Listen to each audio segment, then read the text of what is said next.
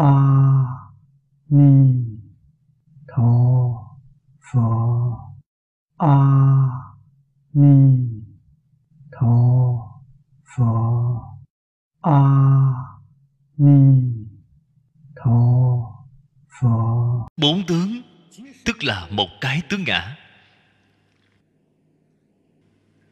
Tuy nói là bốn tướng này, gốc của bốn tướng chính là tướng ngã ba tướng khác này là sinh ra từ tướng ngã. Cho nên cái tướng ngã này chính là căn bản của căn bản. Cái bốn tướng này là bao trùm tất cả hiện tượng của toàn bộ vũ trụ.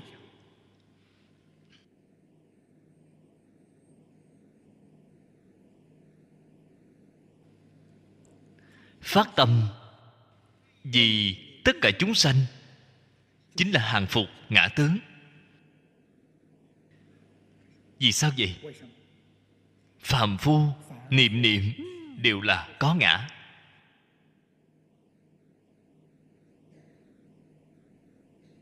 Cho nên phật pháp nói, phật pháp nói tiêu chuẩn của thiện ác. Cái gì là thiện? Cái gì là ác vậy?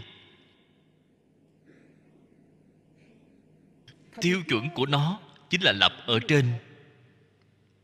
Ngã chấp. Khởi tâm động niệm. Có cái ngã, đây là chính là ác.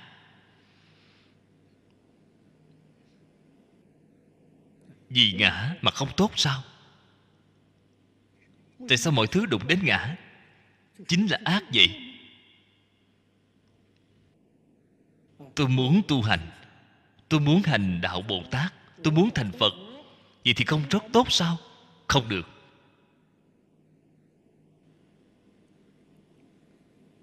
Phật nói với chúng ta, cái này, cái ý niệm ngã này chính là căn bản của sáu cõi luân hồi.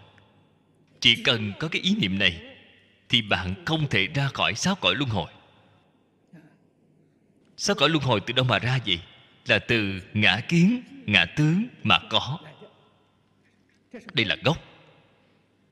Khởi tâm động niệm là gì ngã. Là bạn tăng trưởng ngã chấp. Cái ngã chấp đó vẫn cứ nắm giữ thật chắc. Càng nắm càng chặt. Bạn sao có thể ra khỏi được tam giới? Bạn tu đạo bồ tát, tu lục độ dạng hạnh, cũng không thể ra khỏi tam giới. Niệm a di đà phật cũng không thể giảng sanh nguyên nhân gì vậy, chấp chặt ngã chấp rồi. Cái thứ này chính là tam giới lục đạo. Gông cùng kiền cố. Đây là ác. Cho nên phật bảo bạn khởi tâm đồng niệm. Không nên nghĩ đến ngã chấp nữa. Không nghĩ ngã thì làm thế nào? Nghĩ chúng sanh. Bạn xem, ý nghĩ chuyển đổi rồi quan niệm chuyển biến rồi. Ta không nghĩ ngã nữa, ta nghĩ chúng sanh. Ta khi mỗi lần ăn cơm, nghĩ đến chúng sanh có cơm ăn hay không? Ta mỗi lần mặc áo, nghĩ đến chúng sanh có áo mặc hay không? Từng giây, từng phút, từng ly, từng tí, nghĩ đến chúng sanh. Làm như vậy, ngã chấp sẽ dần dần nhạt bớt, sẽ tan dần rồi. Cái này là thiện, cái này là việc tốt. Cho nên phát tâm vì tất cả chúng sanh là hàng phục ngã tướng. Chính là đem ngã tướng mở rộng rồi, đại nhi hóa chi, dùng cái phương pháp này. Đều độ họ thành phật, tức hàng phục tướng nhân. Ta phải giúp đỡ chúng sanh. Giúp đỡ tất cả chúng sanh, mỗi người đều thành phật. Thì tướng nhân đó liền không còn, đều biến thành phật rồi. Tướng nhân đã biến mất rồi. Trong tâm không khởi ý nghĩ, làm sao có thể độ hết họ? Tức là hàng phục tướng thọ giả. Tướng thọ giả là gì vậy? Là sự nối tiếp của thời gian. Ây da, ta độ chúng sanh, ta phải đến năm nào, tháng nào mới độ hết đây? Thế thì bạn có cái ý nghĩ này chính là tướng thọ giả. Cái ý nghĩ này cũng không có. Cho nên học phật, phải nhớ kỹ, chúng ta chỉ có hôm nay, chỉ có giờ này, phút này. Không nghĩ quá khứ, cũng không nghĩ tương lai thì cái tâm này của bạn mới tự tại. Quá khứ đã đi qua rồi. Cho dù có chuyện tốt đã là quá khứ rồi nghĩ nó cũng không ích gì. Cho dù có chuyện xấu cũng không nên hối hận, đều là quá khứ rồi, đều không còn nữa. Tương lai vẫn chưa đến.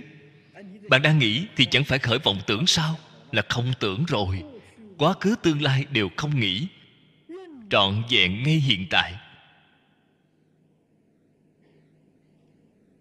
Cái này thì đúng. Như thế thì tướng thọ giả sẽ không còn nữa. Thực không có chúng sanh được diệt độ. Tức là hàng phục tướng chúng sanh. Ngay cả chúng sanh cũng không chấp trước. Cái này dạy bạn làm thế nào để phá bốn tướng? Từ đó cho thấy sự hình thành của bốn tướng này. Cái thứ nhất là tướng ngã. Có ngã.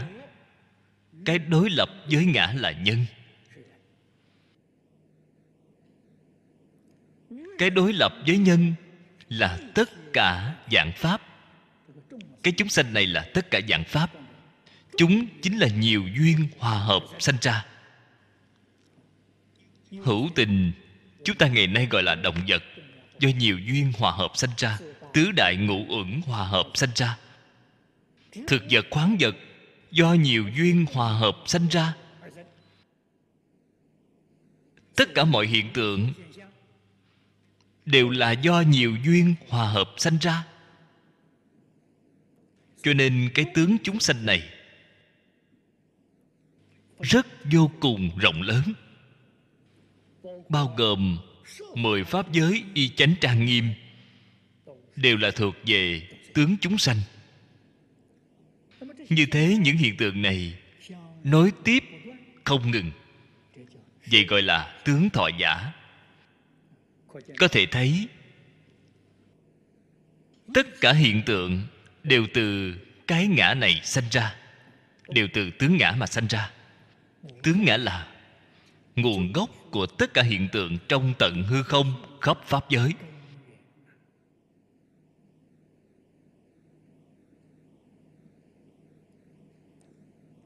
Người phát tâm vô thường, phải hành bồ tát hạnh, phổ hiền hạnh nguyện. Tất cả phật pháp nói về mặt tu trì, tóm lại không ngoài quán chiếu. Đây là đưa ra tổng cương lĩnh của pháp hành.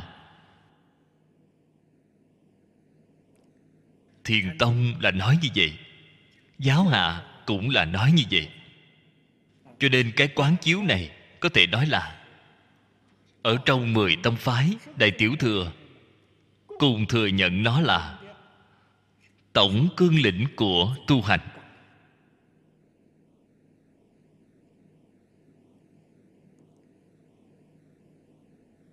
Thế nhưng, cái tâm đó nếu không thể phát ra được, thì quán chiếu thực sự là hữu danh mà vô thực.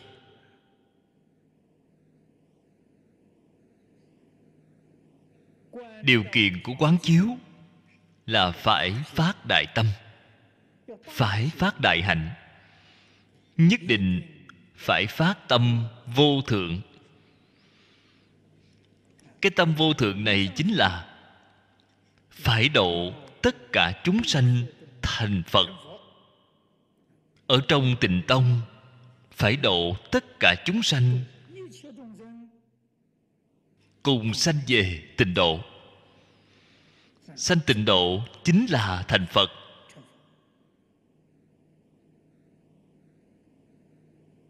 Phải phát cái đại tâm này, phát đại tâm vậy thì bạn chính là bồ tát hạnh rồi. Đại tâm là bồ tát hạnh. Sự hành trì của bạn chính là bồ tát hạnh. Ở chỗ này, đặc biệt nhắc nhở bạn, phải tu hành bồ tát phổ hiền. Vì sao vậy? Thông thường bồ tát hạnh là tất nhiên đại hạnh nhưng so với bồ tát phổ hiền thì không đủ lớn. Cũng chính là nói, hạnh của bồ tát phổ hiền mới gọi là đại hạnh cứu cánh viên mãn. Rất khó được. Hạnh bồ tát còn được. Chúng ta rất cố gắng vẫn có thể làm được giống cái hình mẫu đó còn hạnh phổ hiền. Có lẽ một chút cũng không làm được. Nguyên nhân gì vậy? Hạnh phổ hiền phải tâm thanh tịnh, phải tâm bình đẳng. Hay nói cách khác, tâm thanh tịnh, tâm bình đẳng. Tu hạnh bồ tát, cái đó chính là hạnh phổ hiền. Thí dụ chúng ta nêu ra một điều để nói pháp hành phổ hiền, vô lượng vô biên, quy nạp thành mười hạng mục. Ở trong điều thứ nhất, lễ kính chư phật. Một điều này chúng ta đã làm không được rồi.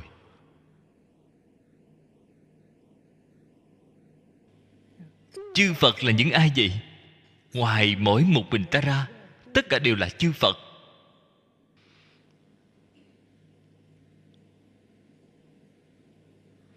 Ta đối với tất cả mọi chúng sanh đều phải cung kính giống như đối với phật vậy.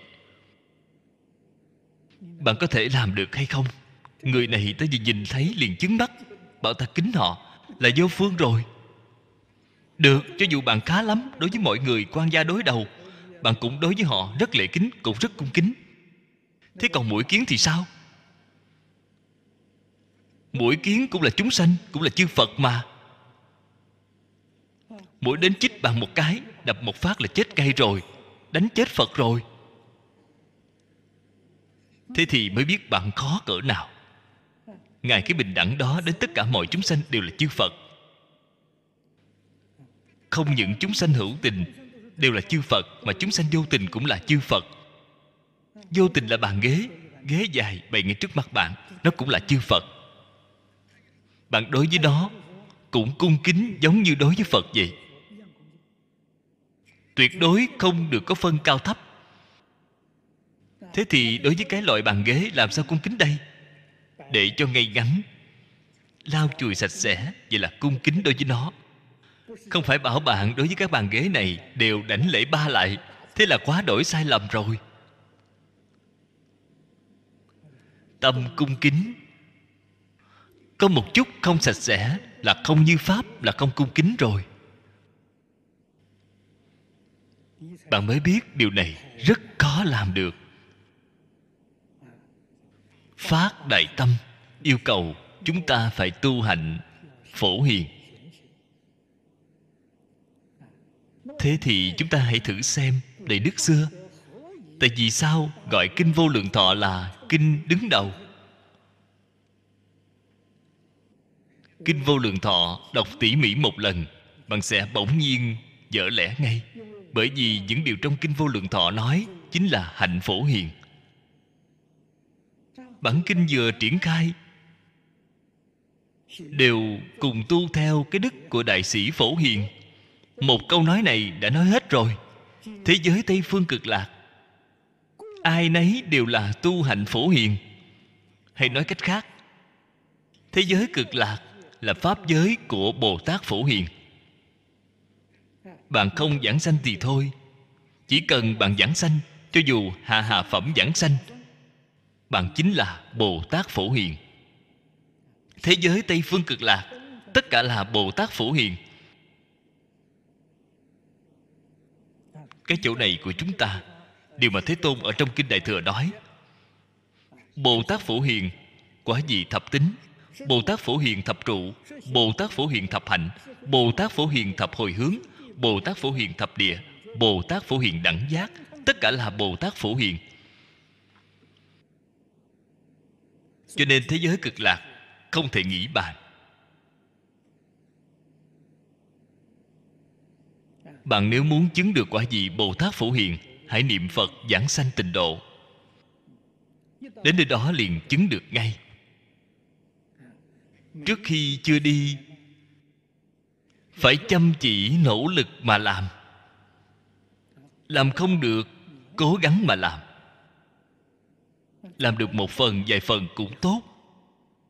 Không thể nói tôi làm không được thì thôi, thì tôi không làm nữa. Cái này không được phép. Phải chăm chỉ, nỗ lực, cố gắng tự mình làm. Hướng vào con đường phổ hiền mà đi. Tất cả phật pháp, bao gồm đại thừa tiểu thừa. Bao gồm các tông, các phái. Bao gồm vô lượng pháp môn. Nói đến tổng nguyên tắc, tổng cương lĩnh của tu trì chính là quán chiếu.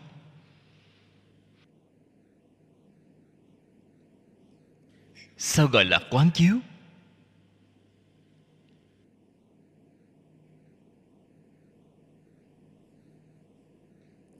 Quán chiếu chính là tư duy.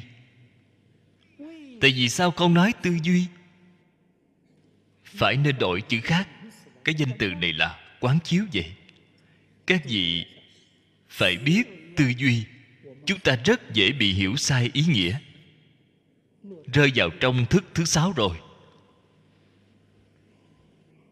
Đó là dùng vọng tâm, đã dùng sai tâm rồi. Ý nghĩa của quán chiếu như thế nào? Không dùng tâm ý thức. Không dùng tâm ý thức.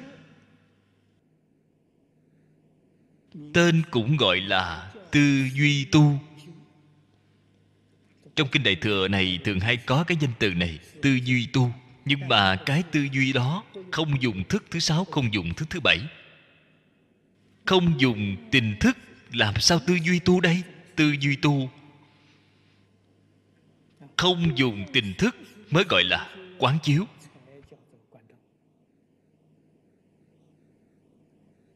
Chúng ta nêu ra một thí dụ. Mắt chúng ta mở ra, mắt nhìn thấy bên ngoài. Thử hỏi bạn, có phải là thấy rất rõ ràng không? Dĩnh tay lắng nghe âm thanh bên ngoài cũng nghe rất rõ ràng. Không có phân biệt, không có khởi tâm, không có đồng niệm. Không có khởi tâm phân biệt, vẫn không có khởi ý nghĩ chấp trước. Bạn có phải thấy rất rõ ràng, có phải nghe rất rõ ràng không? Đây gọi là quán chiếu. Ta nghe âm thanh vừa nghe. Đây là điều hòa không khí. Cái này thì sao? Là rơi vào ý thức thứ sáu rồi cái này chính là đem chân biến thành giọng rồi. Âm thanh là thật.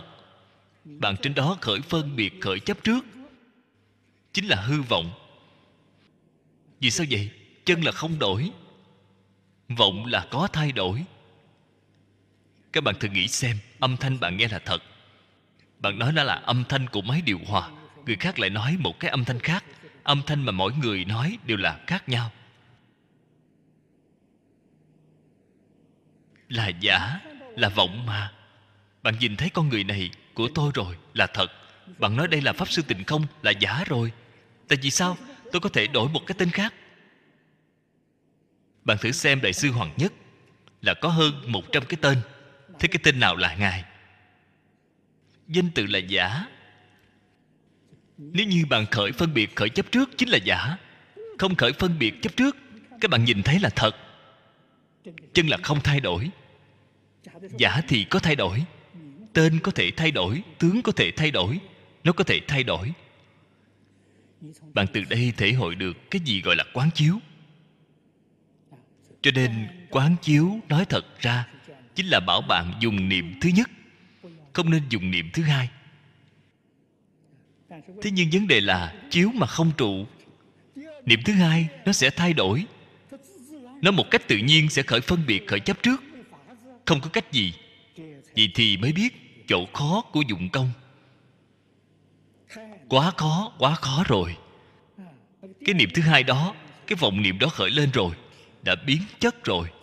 Cho nên các vị phải biết điểm thứ nhất là phật tri, phật kiến, cùng chư phật như lai, không hai, không khác nhưng mà niệm thứ hai như thế nào?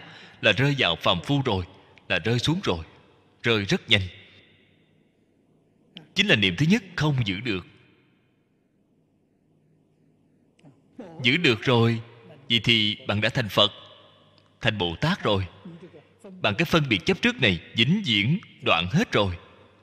Là không còn nữa, là do không giữ được.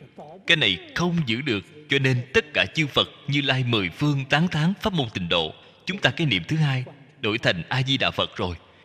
Vậy thì dễ dàng quá nhiều. Giữ được cái niệm thứ nhất là quá khó. Đổi thành a di đà phật thì cái việc này không khó rồi. Pháp môn tịnh tông, diệu là diệu ở chỗ này, hay là hay ở chỗ này?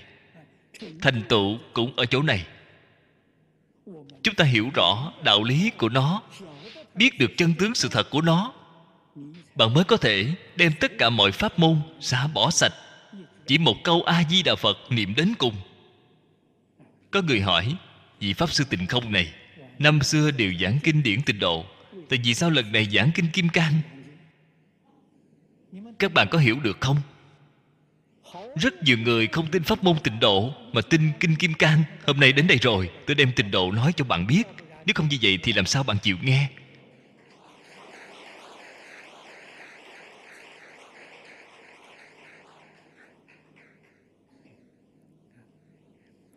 Đây là nói lời chân thật. Dụ dỗ bạn đến nơi đây để nói lời chân thật với bạn.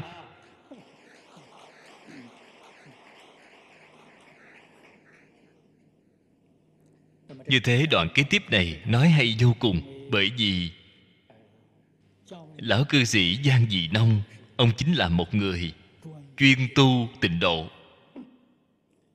Hoặc nói niệm phật không phải là quán, đây là rất nhiều rất nhiều người đã hiểu sai đi ý nghĩa. Cho rằng niệm phật không phải quán chiếu, cho nên bài xích pháp môn niệm phật đã xem thường pháp môn niệm phật. Không xem niệm phật ra gì. Lời nói đó không hẳn thế. Cách nói này sai rồi. Nói thật ra, đến phần sau sẽ nói với các vị. Cái nguyên nhân căn bản này. Cái thứ nhất là giáo lý chưa có thật sự hiểu rõ ràng. Cho nên mới có sự hiểu lầm này. Thực sự hiểu rõ rồi hiểu minh bạch rồi. Thế thì sao có thể hiểu sai được? Không thể có hiểu lầm. Cái thứ hai là, bạn tu hành công phu chưa nắm được yếu lĩnh. Cũng chính là bạn công phu không đắc lực.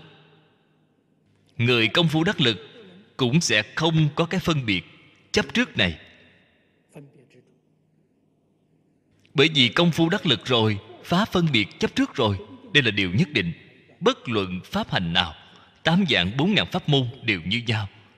Tâm họ thanh tịnh, tâm bình đẳng, đây là công phu đắc lực rồi. Cho nên biết ngay nơi niệm, tức là quán. Chúng ta niệm phật, niệm chính là quán.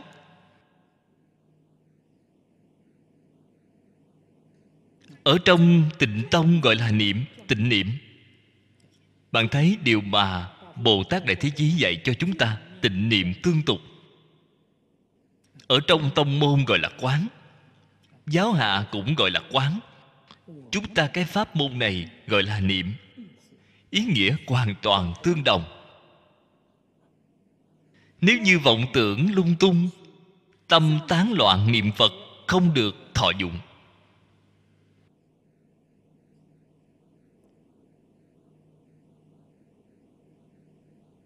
Cái này là không phải dùng quán rồi. Cái này thật sự, niệm phật không phải là quán. Là trái ngược lại với cái định nghĩa của nó, đó là quán. Cái quán đó trước kia đã giảng qua với các vị rồi. Duy trì niệm thứ nhất. Cái đó là quán. Cần phải miệng niệm phật hiệu. Tâm tưởng a di đà phật ngay trước mặt. Niệm phật như thế thì vọng tưởng không còn chỗ để khởi. Chính là quán. Cái này thì đúng. Cũng chính là cái mà đằng trước đã nói, vọng niệm vừa khởi, một câu phật hiệu đề khởi thì vọng niệm biến mất rồi. Quán. Hoặc giả là chỉ quán. Tác dụng chính là hàng phục vọng niệm. Trong kinh kim cang nói, hàng phục tâm như thế nào? Nên dùng quán để hàng phục vọng tâm. Như thế chúng ta, cái niệm phật này, vọng niệm vừa khởi lên thì cái niệm thứ hai chuyển thành a di đà phật. Vọng niệm không còn nữa là quán. Vừa niệm a di đà phật vừa khởi vọng tưởng như cũ, vậy là không phải quán rồi cái niệm phật đó không phải quán. Cái này nhất định phải biện biệt rõ ràng. Cho nên khi niệm phật, sợ cái tập khí vọng niệm này quá nặng. Vừa niệm phật vừa dẫn cứ khởi vọng tưởng. Cho nên cái bước đầu nhập môn, tôi đều khuyên đồng tu, đọc kinh. Vọng niệm khởi lên, đọc kinh. Đọc kinh có hiệu quả hơn niệm phật. Niệm phật một câu a di đà phật. Niệm mỏi miệng mà vọng niệm vẫn cứ khởi. Niệm phật cứ niệm mà vọng niệm cứ khởi. Cái này không đắc lực chút nào. Thế nhưng đọc kinh thì sao? Là khác nhau rồi. Đọc kinh vừa khởi vọng niệm, liền đọc sai ngay. Cho nên rất dễ dàng phát hiện vọng niệm. Chuyên tâm, nhất tâm đọc kinh, chúng ta đọc một giờ, thì một giờ này không có vọng niệm. Đọc hai giờ, thì hai giờ này không có vọng niệm. Đến ngày nào, vọng niệm ít rồi, thực sự không còn nữa, thì không cần đọc kinh nữa, niệm phật hiệu. Cái phật hiệu này là rất có tác dụng ý nghĩ vừa khởi lên, một câu phật hiệu liền lập tức đè nó xuống. Ban đầu, vọng niệm không phục được thì dùng phương pháp đọc kinh. Rất hay. Còn gì nữa vậy? Phương pháp đọc kinh còn có một cái hay nữa là đọc kinh giúp bạn cai trí tuệ. Trí tuệ hiện tiền thì tính tâm của bạn tăng trưởng. Tại vì sao có người niệm phật, niệm đến cuối cùng thì thói tâm vậy? Không có trí tuệ. Không có trí tuệ, câu phật hiệu này niệm lâu rồi, niệm đến nỗi dường như chán rồi, phiền chán rồi, không muốn niệm tiếp nữa, bèn thói tâm, là không có trí tuệ. Công phu niệm phật thật sự đắc lực, đắc định, không thể khai huệ. Nhưng mà đọc kinh thì sao? Đọc kinh có thể đắc định. Chuyên tâm đọc kinh, ở trong tâm không có vọng tưởng liền đắc định, hơn nữa lại khai trí tuệ ý nghĩa của kinh này đọc thật nhiều. Một cách tự nhiên sẽ lãnh ngộ. Không cần phải nghiên cứu, không cần phải nghĩ trong kinh có nghĩa gì. Rất nhiều đồng tu đều có cái kinh nghiệm này. Quả thật là không hề nghĩ nó có ý nghĩa gì, mà ý nghĩa tự nhiên liền hiện tiền. Cái này gọi là chỗ ngộ. Tuy hiện tiền, nhưng không nên quan tâm nó. Cũng không nên vui mừng. Ây da, tôi ngộ cái này ra rồi. Vừa ngộ vậy liền mê rồi vì động niệm vậy liền mê rồi. Không nên quan tâm nó là gì. Không nên quan tâm nó, thế thì sẽ quên mất. Cứ mặc kệ nó, quên mất thì sẽ quên mất. Sau này còn có chỗ ngộ, càng ngộ càng sâu, càng ngộ càng rộng. Đây mới là đạo lý. Cho nên nói tóm lại một câu, không nên có phân biệt, không nên có chấp trước. Có mảy may phân biệt chấp trước là mê, không phải ngộ. Phải có tâm nhẫn nại, phải có tính kiên trì. Vĩnh viễn không nên thay đổi, vẫn cứ tiếp tục mới có thể được thọ dụng chân thật.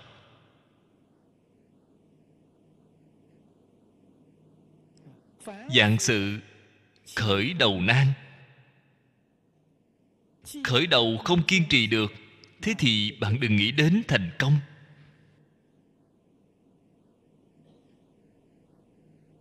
Giảng kinh là việc tốt. Mọi người đều biết giảng kinh rất có công đức, đều muốn tu. Người phát tâm giảng kinh rất nhiều, giảng được một vài lần, sau đó không muốn giảng tiếp nữa. Đều đã thoái tâm rồi, bạn học của tôi không ít người đều thoái tâm. Nguyên nhân gì vậy? Không chịu kiên trì. Cái cửa này không thể đột phá bắt đầu giảng kinh rất khổ. Làm sao có thể giảng hay được chứ? Giảng không hay thì tính chúng đều bỏ đi hết rồi. Bỏ đi hết, tự mình thấy thẹn thùng. Thôi được rồi, không giảng nữa. Cái cửa này phải đột phá. Thính chúng tất cả bỏ đi hết rồi. Còn lại bàn ghế không thể bỏ đi, ta vẫn phải giảng mà. Vậy thì mới có thể thành công. Phải kiên trì cái điểm này.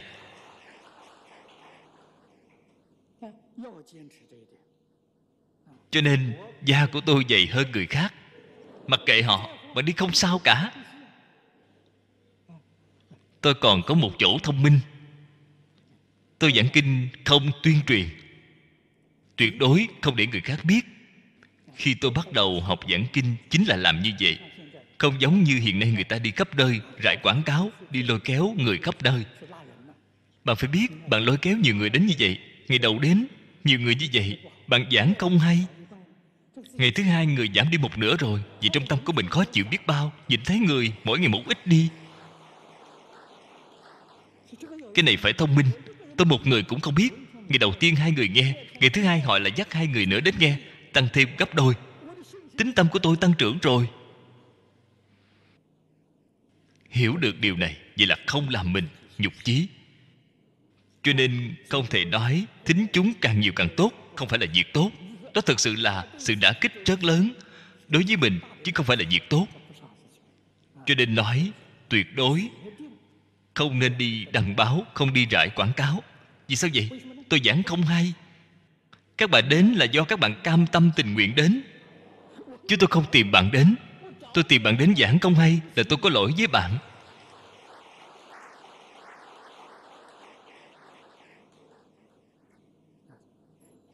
Cửa đầu tiên, bạn phải đột phá cho được. Đây là rất vô cùng quan trọng. Cửa này nếu không đột phá được, thì thành tựu về sau này sẽ rất vô cùng khó khăn rồi. Dạng sự khởi đầu nan. Khởi đầu, tôi vào lúc đó phát tâm học giảng kinh. Ở trên bục giảng, một giờ đồng hồ. Không giống hiện nay là hai giờ, chỉ có một giờ. Tôi phải mất bao nhiêu thời gian để chuẩn bị vậy mất 40 giờ. 40 giờ chuẩn bị mọi thứ cho một giờ. Chuẩn bị đầy đủ. Cái này mới có thể ứng phó nổi. Nếu không thì xuống bục không nổi. Cái đó rất khó chịu. Cố gắng, nỗ lực. Tôi đến 10 năm mới không cần chuẩn bị. Cho nên các bạn hôm nay nhìn thấy bản kinh của tôi với bản kinh của các bạn như nhau, hoàn toàn như nhau, không có bất kỳ sự chuẩn bị nào. Sau 10 năm mới đến cái trình độ này, tôi 10 năm hầu như một tuần chỉ ít phải giảng ba lần, không có ít hơn ba lần. Lúc nhiều, một tuần giảng mười mấy lần, giảng buổi sáng, giảng buổi tối, giảng buổi chiều, giảng mười mấy lần. 38 năm chưa từng gián đoạn.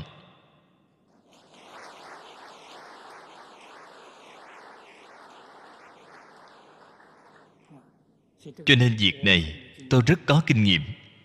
Đây là các đồng tu mọi người cần phát tâm.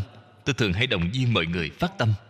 Bạn có phương pháp, có thiền xảo, giảm bớt đã kích, bạn sẽ không đến nỗi thối tâm. Như thế thì cái này là tưởng phật, niệm phật tưởng phật. Tưởng đến vị phật nào vậy? Các vị phải biết a di đà phật? Chúng ta vẽ hình a di đà phật, đắp tượng a di đà phật, đều khác nhau. Thế hình phật nào là hình phật a di đà vậy? Thưa với các vị a di đà phật không có hình. Tùy tâm chúng sanh mà ứng đúng với sở tri của họ bạn nhìn thấy a di đà phật nào trang nghiêm? Bạn hãy cúng dường hình vị phật đó. Bạn mỗi ngày lại ngày hàng ngày nhìn ngày hàng ngày tưởng nhớ ngài. Tương lai lúc sắp mạng chung a di đà phật đến tiếp dẫn là hiện lên cái hình đó cho bạn thấy. Nhất định không sai. Không nên thờ quá nhiều tượng. Thờ quá nhiều tượng, thế thì không biết cái tượng nào là tượng thật, cái đó là tương đối phiền phức rồi. Một vị nhất tâm tưởng niệm cái này, thật hay, không nên quá nhiều tâm ý. Lựa chọn một cái tượng phật suốt đời, cúng dường ngài, không nên thay đổi nữa. Cái cách này là tốt nhất. Tâm của bạn định rồi, bạn rất dễ dàng quán tưởng. Niệm a di đà phật thì a di đà phật hình này liền ở trước mặt. Niệm phật như vậy thì sao? Vọng niệm sẽ giảm ngay. Tâm họ chuyên rồi, nhất tâm rồi.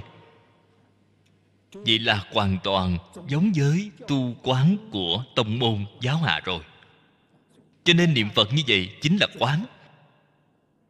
Tu quán là thâu nhiếp ý căn. Ý căn chính là chấp trước. Chính là thức thứ bảy. Tịnh tông, tâm tưởng phật. Miệng niệm phật tay lần chuỗi, thâu nhiếp lục căn tịnh niệm tương tục. Thực là diệu pháp tối thượng thừa. Cái phương pháp này là bồ tát đại thế chí truyền cho chúng ta. Đại thế chí ở chỗ này, trong tất cả bồ tát. Có lẽ duyên của bản thân ngài kém hơn một bậc so với bồ tát quan thế âm. Cho nên mọi người chúng ta đối với bồ tát quan thế âm rất quen thuộc, mức độ nổi tiếng đứng đầu. Mỗi nhà đều quan thế âm, mỗi hộ đều là a di đà.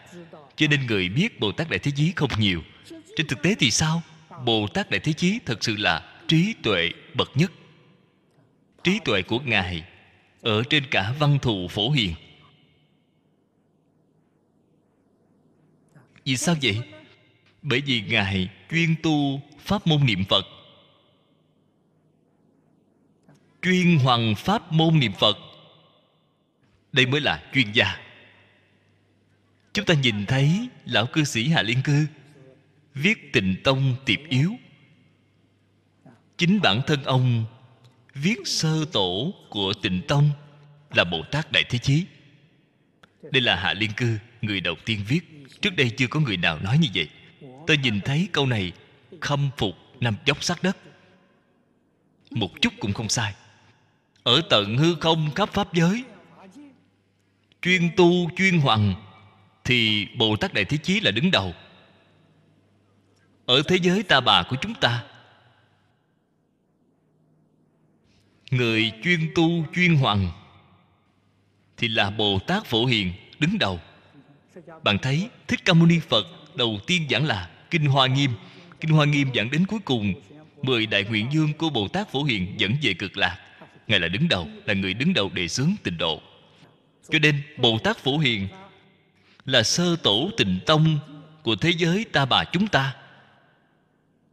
Bồ tát đại thế chí là sơ tổ pháp giới. Sơ tổ trung quốc chúng ta là đại sư huệ diễn.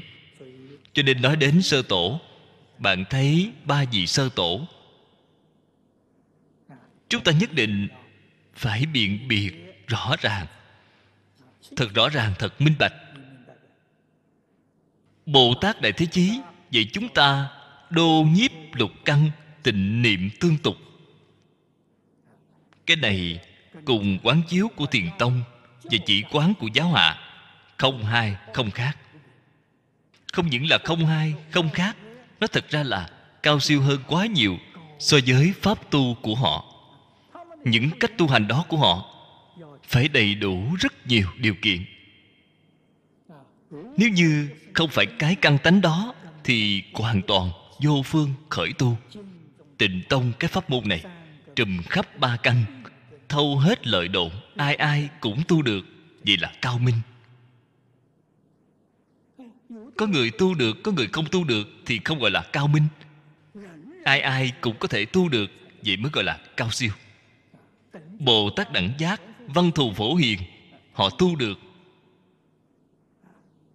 Chúng sanh ngu độn đi nữa, họ cũng tu được. Không những ai ai cũng tu được. Chúng ta còn nhìn thấy có cuốn sách bỏ túi nho nhỏ vật còn như thế. Ở trong cuốn sách đó thì ghi chép xuất sanh niệm phật, giảng sanh. Xuất sanh cũng tu được. Xuất sanh, giảng sanh là sự thật, một chút cũng không giả. Ở đài loan, chúng tôi đều nhìn thấy qua. Xuất sanh niệm phật, giảng sanh. Cho nên cái đô nhiếp lục căn, tình niệm tương tục này, đây là diệu pháp tối thượng thừa. Đâu có thể. Kém hơn quán chiếu thông thường. Không có cái chuyện này. Phàm là có cái cách nói này, nói niệm phật không phải là quán chiếu, đó là đều chưa hiểu rõ ràng. Đối với cảnh giới, phương pháp, lý luận của tình tông, đều chưa có hiểu rõ ràng mới có sự hiểu lầm như vậy. Quán tức tư duy, chiếu hữu nhị. Chiếu trụ, chiếu kiến. Chiếu trụ do tư duy nhi lai. Tâm ký nhất xứ, tức chiếu trụ. Thử thời, hứa đa vọng niệm, tạm thời, đình chỉ. Bổn hữu quang minh tự nhiên phát lộ thử tức trí tuệ.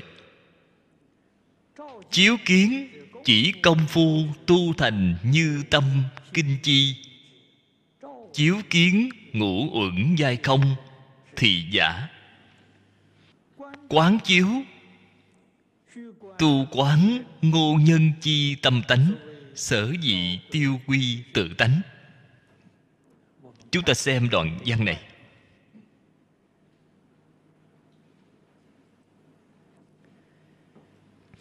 Phần trước cũng đã từng báo cáo qua với các vị. Quán chính là tư duy.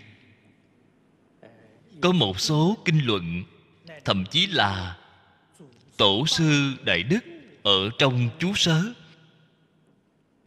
dùng tư duy tu, dùng cái danh từ này, dùng tư duy tu. Như thế từ đó cho thấy, họ vẫn là dùng tâm, ý thức.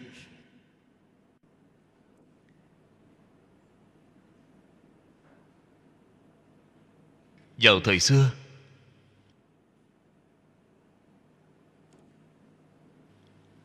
đại sư giao quan chú giải kinh lăng nghiêm giao quan là người thời triều minh. Đại khái cùng thời đại với đại sư liên trì. Ngài ở trên kinh lăng nghiêm, chủ trương bỏ thức dùng căn cái cách nói này không giống với cách nói của rất nhiều nhà giàu thời xưa. Chúng ta biết, kinh lăng nghiêm về đến trung quốc. Nhân duyên rất đặc thù. Cổ đại rất nhiều cao tăng đại đức đến trung quốc, đã mang theo rất nhiều kinh điển. Thế nhưng không có kinh lăng nghiêm. Trung quốc rất nhiều pháp sư đến ấn độ để du học, kể cả đại sư huyền trang. Ở ấn độ cũng không có nhìn thấy kinh lăng nghiêm nguyên nhân gì vậy? Ấn độ cổ, những quốc dương đại thần này, nói lời thành thật, tâm lượng nhỏ hẹp. Họ xem kinh lăng nghiêm là quốc bảo. Không truyền cho người ngoài. Cho nên người trong nhà của mình đi ra, không được phép mang theo kinh lăng nghiêm ra ngoài. Lưu học sinh từ bên ngoài đến, bản kinh này là không thể nhìn thấy. Cho nên phật pháp tại ấn độ mới dần bị mất đi. Đây không hẳn, không phải là nguyên nhân. Tâm lượng quá nhỏ mà có cái hay không chịu truyền cho người khác, đến cuối cùng cũng theo mình về chỗ chết. Bạn nói cái này đáng tiếc biết bao. Đại sư trí giả tông thiên thai, thật sự rất tuyệt vời. Ngài ngộ ra một phương pháp tu hành ở kinh pháp hoa. Chỉ quán. Tam chỉ tam quán. Cái tam chỉ tam quán này là do đại sư trí giả phát minh. Là phát minh của ngài.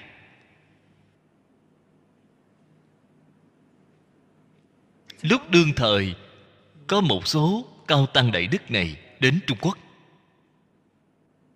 Cũng đến núi thiên thai để viếng thăm.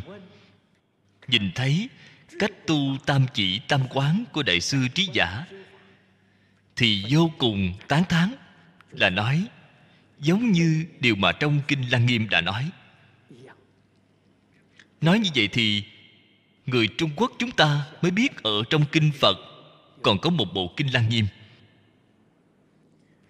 Thế nhưng các vị phải biết, muốn đến ấn độ để thỉnh kinh, nói thì nghe dễ.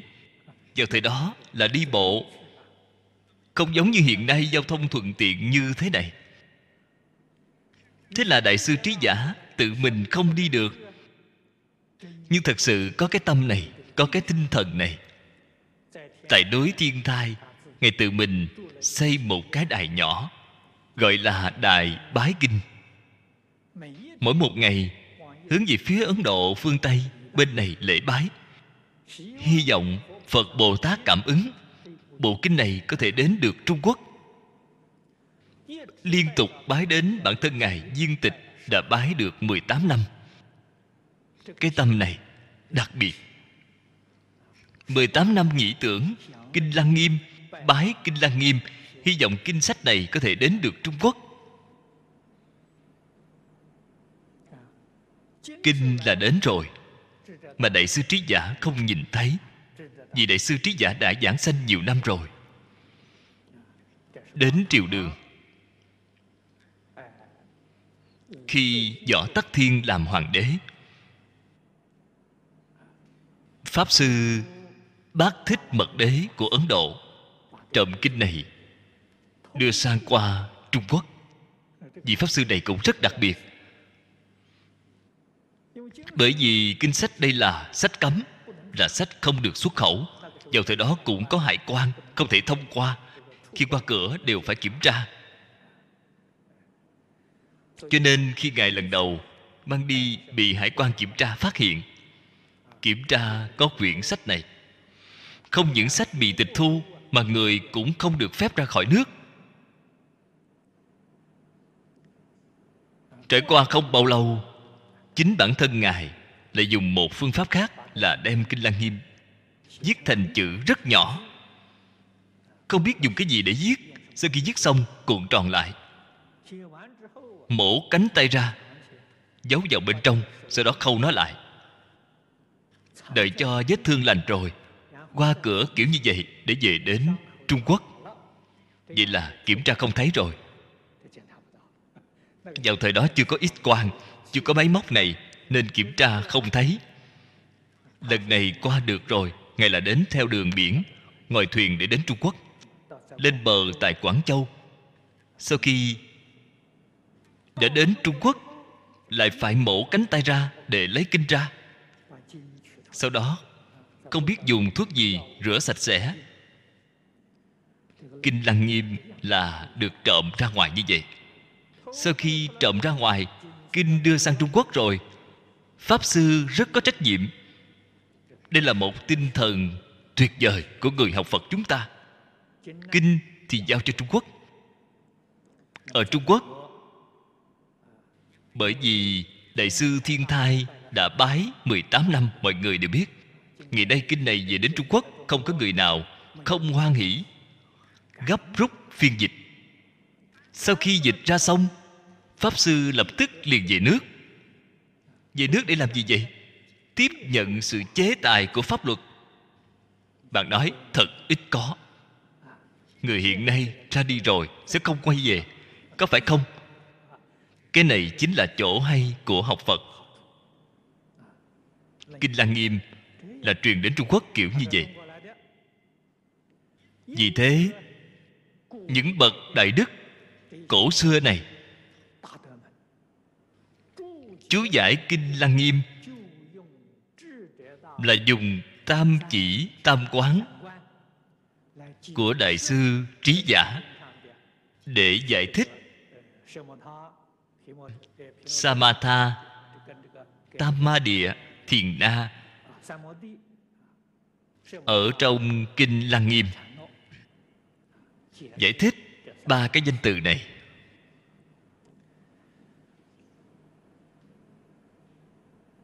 Đại sư giao quan cho rằng không thỏa đáng.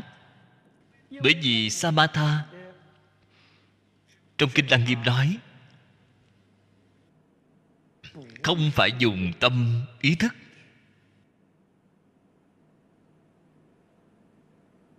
Như thế thì tam chỉ tam quán của đại sư thiên thai thì sao? Vẫn là dùng tâm ý thức. Vậy thì khác biệt ở chỗ này. Cho nên chính bản thân ngài chủ trương bỏ thức dùng căn phù hợp với tông chỉ trong kinh lăng nghiêm. Cái này là cách giải thích mới. Kinh lăng nghiêm có hai cách giải thích mới cũ. Cách giải thích cũ thì dựa theo tam chỉ, tam quán của đại sư thiên thai. Cách giải thích mới là dựa theo bỏ thức dùng căn của pháp sư giao quan hoàn toàn dùng tánh ở trong căn. Vậy thì samatha tamadịa thiền na đều dùng tánh ở trong căn. Đây là hơi có một chút khác biệt với cách nói của đại sư thiên thai. Nhưng mà cách mà đại sư giao quan nói là không sai, rất khó tu mấy người có thể bỏ thức dùng căn dùng cách của đại sư thiên thai nói thì sao? Có thể tu, người căn tánh bậc trung trở lên đều có thể tu.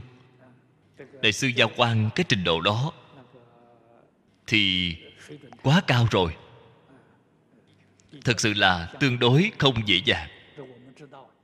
Đây chúng ta biết cách ngài nói là đúng. Đây chính là quán chiếu dùng giáo nghĩa của tông thiên thai chúng ta đều được. Nếu như dùng kinh lăng nghiêm, tiêu chuẩn của đại sư giao quan thì chúng ta sẽ rất khó khăn. Thì thật không dễ dàng. Như thế, cái chỗ này vẫn là theo cách mà đại sư thiên thai ngài nói. Chúng ta vẫn dùng tâm ý thức như cũ. Phần trước nói nên dùng chánh, không nên dùng tà. Cái này thì được.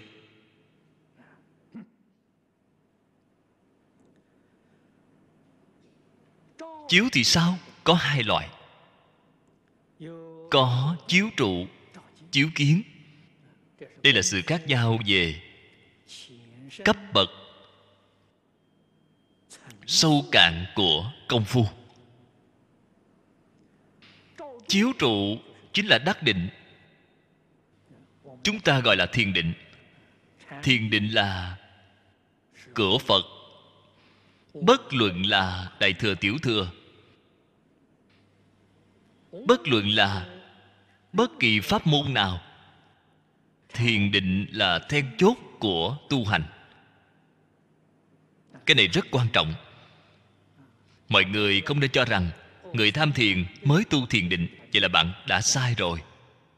Phàm là người học phật, tất cả đều là tu thiền định.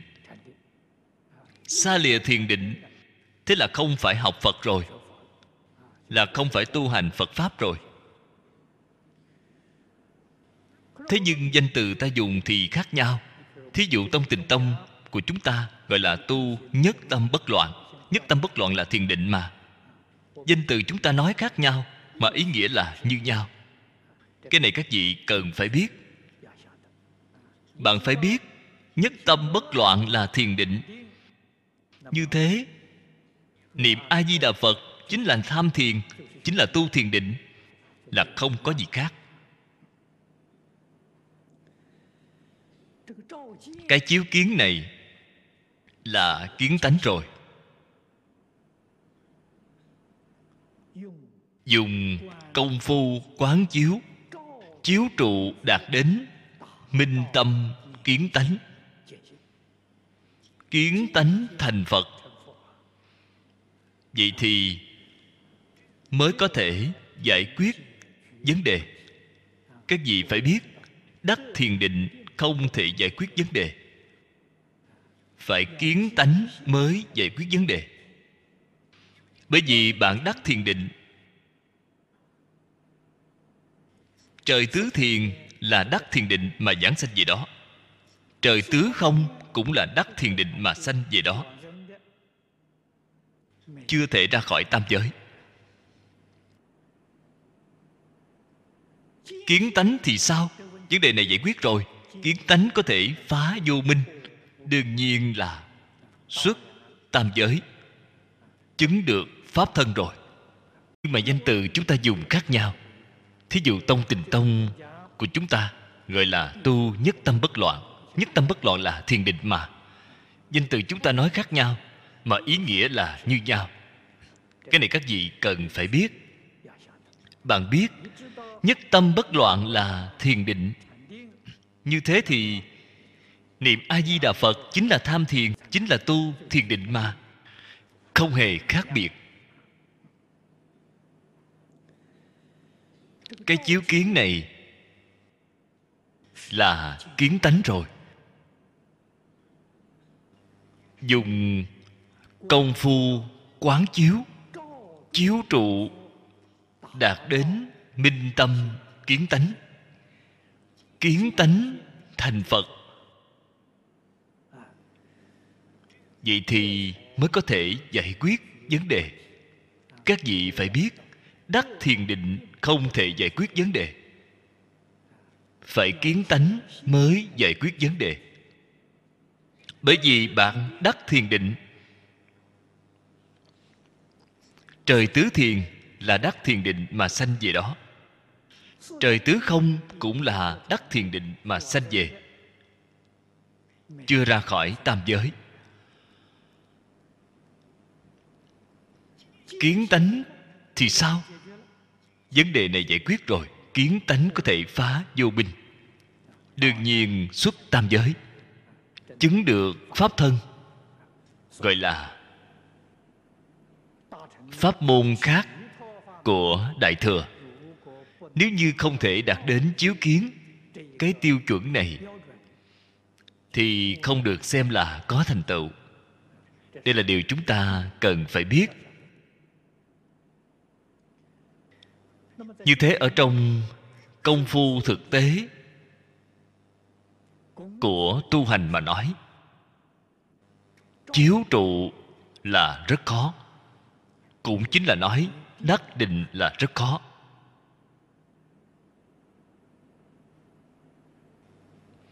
Đắc định còn khó như vậy. Thì chiếu kiến đó quá xa vời rồi. Chúng ta nêu một thí dụ. Bạn mới biết cái sự việc này thật sự khó. Không niệm phật thì không còn con đường nào để đi. Theo sơ thiền cấp thấp nhất ở trong thiền định công phu thiền định của sơ thiền đến trình độ nào vậy? Ý nghĩ về ngũ dục lục trần hoàn toàn không còn nữa. Cái không còn nữa này không phải đoạn rồi, là do định công của họ phục được. Tài sắc danh thực thùy, sắc thanh hương vị xuất pháp, cái thứ này. Không thể đồng ý nghĩ ở trong tâm thanh tịnh, tuyệt đối không có khởi ý nghĩ này. Vậy thì mới có thể sanh về trời sơ thiền. Không phải bạn có thể ngồi thiền, ngồi được mấy giờ, thậm chí là bạn có thể ngồi được mấy ngày, ngồi được vài tuần. Bạn mới xuất định xuất định rồi.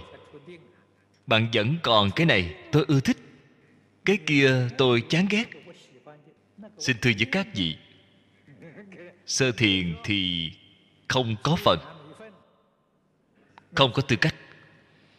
Loại thiền định đó của bạn gọi là gì? Gọi là cận định. Bạn là có tu mà không đủ tiêu chuẩn. Giống như bạn đi học là bạn có học. Bạn thi chỉ được mấy điểm? Không đủ điểm. 60 điểm là đủ điểm, Bạn chỉ thi được 20 điểm. Không thể nói bạn không được, bạn được một chút xíu. Chưa đạt tiêu chuẩn của đó. Cái này thì là Chưa dùng được. Nhưng mà có một chút thiền định đó. Nếu như có thể trì giới tu phước Thì họ ở trời dục giới Địa vị rất cao. Hoàn toàn là tu phước.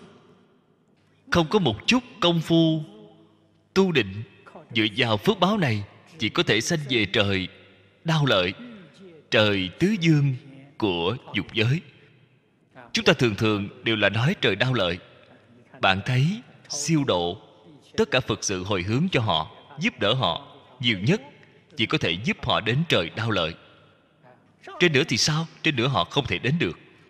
Trên nữa nhất định phải có một chút định công. Vừa mới giảng rồi, cái cận định đó được. Có thể giúp họ đến trời dạ ma đến trời đâu xuất đến trời hóa lạc, đến trời tha hóa tự tại. Cái này chính là định công của họ, mỗi cấp một sâu hơn. Nhưng mà đều chưa rốt ráo. Ở trong tâm, đối với ngũ dục lục trần, gặp phải cái duyên này vẫn còn động ý nghĩ. Bạn mới biết, rất khó rất khó. Ngay cả sơ thiền, còn khó như vậy rồi. Cái minh tâm kiến tánh đó nói thì dễ nghe. Cho nên chúng tôi ở trong kinh đại thừa xem thấy rất nhiều. Nghĩ tới nghĩ lui cũng đành chịu. Chỉ là niệm phật, cầu sanh tịnh độ thôi. Mang theo nghiệp giảng sanh. Chúng ta những ý nghĩ này chưa đoạn, không sao cả, có thể mang theo nghiệp giảng sanh. Những pháp môn đại thừa khác, không có nghe nói mang theo nghiệp. Đều là phải đoạn hoặc chứng chân không có mang theo nghiệp. Chỉ có một pháp môn này. Có thể không cần đoạn hoặc. Có thể giảng sanh thế giới tây phương cực lạc. Chiếu trụ là từ tư duy mà ra. Là tư duy rất vi tế. Cái tư duy này là tư duy, như lý, như pháp. Phật ở trên kinh nói với chúng ta, hoặc giả là phương pháp thầy truyền thụ cho chúng ta. Dùng tâm ý thức không sai. Thí dụ, vào thời xưa, đại đức thiền tông dạy người tham thoại đầu. Tham thoại đầu là gì? Thoại đầu rất nhiều, quá nhiều rồi. Nói không hết, mỗi một vị thầy ra đề mục đều không như nhau. Như thế, mọi người thông thường đều biết là tham câu mặt mũi xưa đây trước khi cha mẹ chưa sanh. Cái vấn đề này là không có đáp án. Các vị phải biết bạn tuyệt đối không được nghĩ ngợi lung tung. Mặt mũi xưa đây trước khi cha mẹ chưa sanh ra là hình dạng ra làm sao? Cái này thì không gọi là tham thiền rồi. Cái này là sai rồi. Mục đích của nó là vậy bạn tập trung ý nghĩ vào một chỗ. Vọng niệm khác của bạn là không còn. Mục đích là ở chỗ này, cho nên không có đáp án. Bạn có ý nghĩ, bạn liền đề khởi cái ý niệm này bạn liền nghĩ về cái ý niệm này. Không có đáp án. Cho nên bạn cũng không cần nghĩ ngợi lung tung. Các vị thử nghĩ xem, có gì khác hơn so với niệm phật hay không? Cái họ nghĩ là mặt mũi xưa nay trước khi cha mẹ chưa sanh, cái chúng ta nghĩ là nam mô a di đà phật, chẳng phải là cùng đạo lý sao? Bạn mới biết, phương pháp niệm phật dịu hơn chỗ này cái này hoàn toàn dựa vào sức lực của mình. Phải thật sự đắc định, phải khai ngộ mới được. Chúng ta cái này không cần thiết, chúng ta cái này không đắc định, không khai ngộ. Chúng ta niệm a di đà phật, tưởng a di đà phật, trong kinh vô lượng thọ nói rất rõ ràng. Oai thần bổn nguyện của a di đà phật sẽ gia trì cho chúng ta. Cho nên cái pháp môn này gọi là pháp môn nhị lực. Chúng ta nương tựa a di đà phật a di đà phật giúp đỡ chúng ta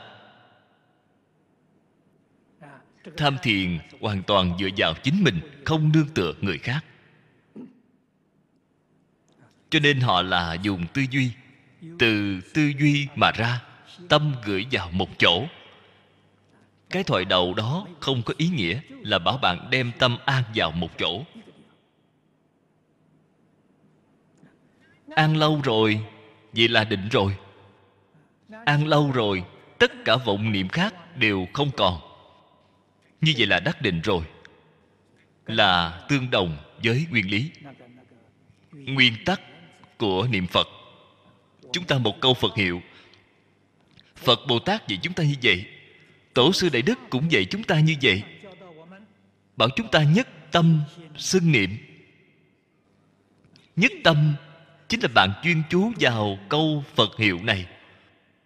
Không có tạp niệm, cho nên cái bí quyết niệm phật này là không hoài nghi, không xen tạp, không gián đoạn. Nói lời thành thật, cái nguyên tắc này, bất kỳ pháp môn nào cũng đều như vậy.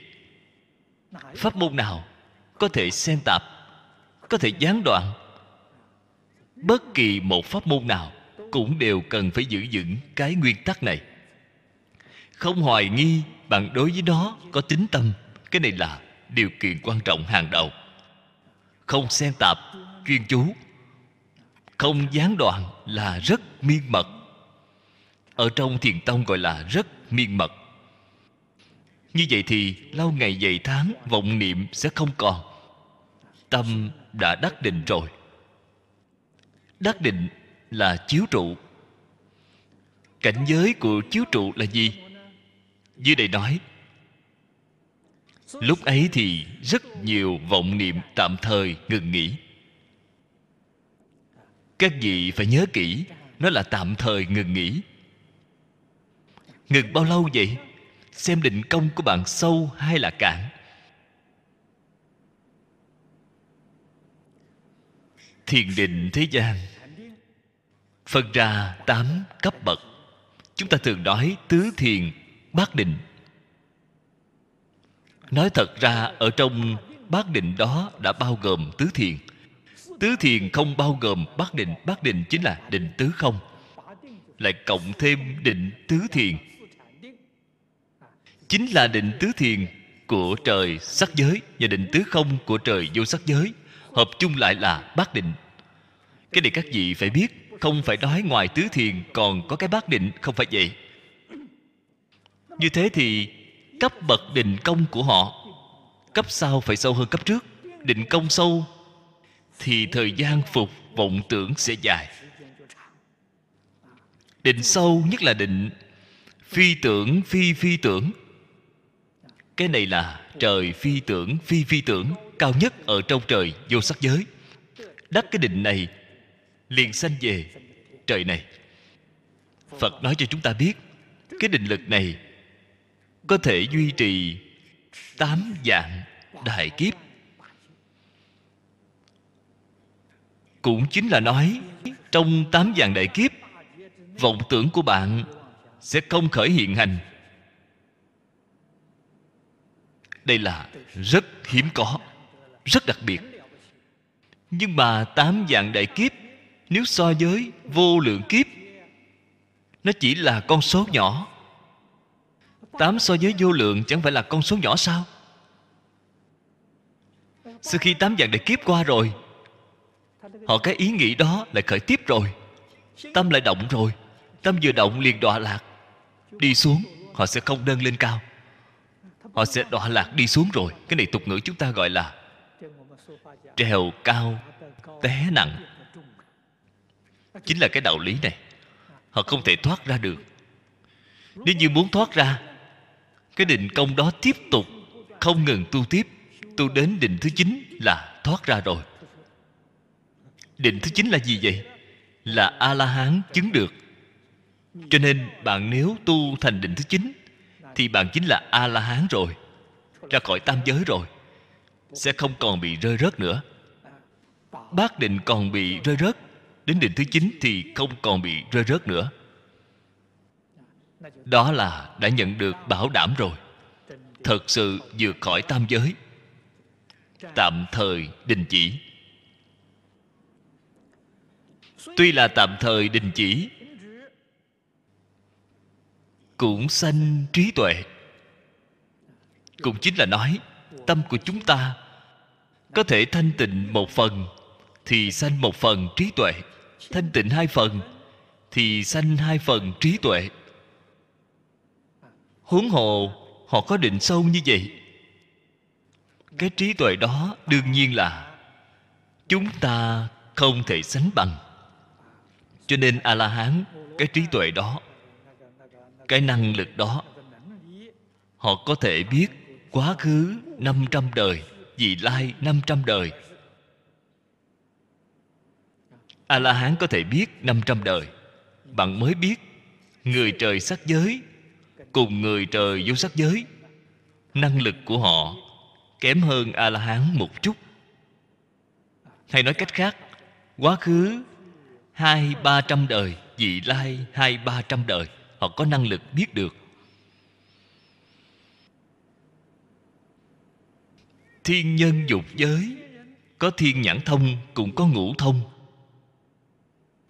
Quá khứ vị lai họ cũng đều biết. Nhưng mà họ biết là không thể giống như người. Ở phẩm vị cao, biết nhiều như vậy. Quỷ thần cũng có thông nhỏ. Cái thông nhỏ đó của họ, chuyện trong mấy tháng thì họ biết. Chuyện vị lai hai, ba tháng hoặc giả là truyền trong vòng nửa năm, một năm họ biết. Xa hơn nữa thì sao? Họ chắc chắn không biết rồi. Cho nên có khi lên đồng, thỉnh quỷ thần hỏi việc rất linh. Việc gần rất linh. Việc xa thì sao? Họ sẽ nói sằng bậy rồi. Dù sao họ nói rồi, bạn cũng không tìm ra họ. Bạn cũng không biết làm sao đối với họ. Việc gần thì rất linh. Nói với bạn sự việc mấy ngày gần nhất hoặc giả là sự việc của mấy tuần sau đó luôn luôn rất linh nghiệm. Sự việc nhỏ, họ biết rất rõ ràng, việc lớn thì họ không rõ rồi. Đó chính là nói sức lực của họ rất nhỏ, không lớn. Cao siêu hơn người chúng ta một chút, cũng cao siêu hữu hạn mà thôi. Chúng ta hiểu rõ những tình huống này, cũng không nên bị quỷ thần lừa gạt. Cái này cũng rất quan trọng cho nên, vốn có sáng suốt tự nhiên mở ra, đây chính là trí tuệ. Người biết dùng công thì tuệ giúp cho định. Định lại giúp cho tuệ. Cái định cùng tuệ này hỗ trợ cho nhau. Cái phương pháp tu học này là chính xác rồi. Tuyệt đối không nên đem đó làm tà đi, làm lệch đi. Thế nào là làm tà, làm lệch vậy? Bên trong thêm một chút phiền não là hỏng rồi. Phiền não này của họ có chút trí tuệ, có chút thần thông rồi. Đắc định này, nhất định có cái năng lực này. Thế thì liền làm việc danh vọng lợi dưỡng, lừa gạt chúng sanh, đem cái này để thỏa mãn cho sự hưởng thụ ngũ dục lục trần cuối cùng là đọa lạc. Cái đọa lạc đó chắc chắn đọa ba đường ác, thế là hỏng rồi. Đây là dùng không chánh. Cho nên phật bồ tát a la hán cái họ dùng là thuần chánh. Một chút cũng không lệch, không tà. Hay nói cách khác, tiêu chuẩn của thuần chánh thì kinh kim cang là tiêu chuẩn tốt nhất họ sẽ không lìa khỏi những nguyên lý, nguyên tắc mà kinh kim cang đã nói này. Thế thì không bị đi sai lệch rồi. Định tuệ phải bằng nhau. Trong định có tuệ, trong tuệ có định. Khi định tuệ giữ đến mức bằng nhau là khai ngộ rồi, là chiếu kiến rồi. Chiếu kiến chỉ công phu tu thành chỉ công phu thành công mà chưa viên mãn, thành công. Cũng chính là nói, sẽ không còn thói chuyển nữa.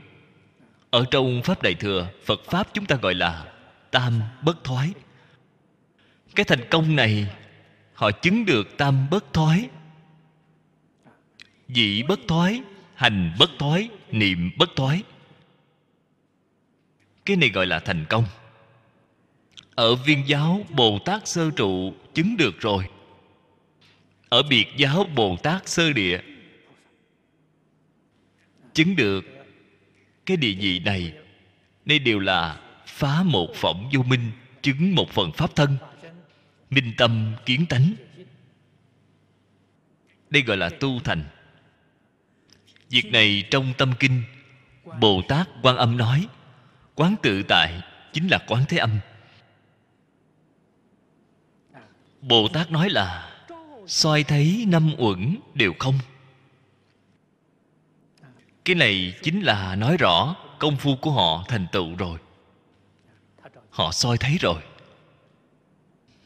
Ngũ uẩn chính là đại biểu cho tất cả mọi dạng pháp thế gian tất cả pháp thế gian này đều là do năm uẩn hòa hợp mà sanh ra.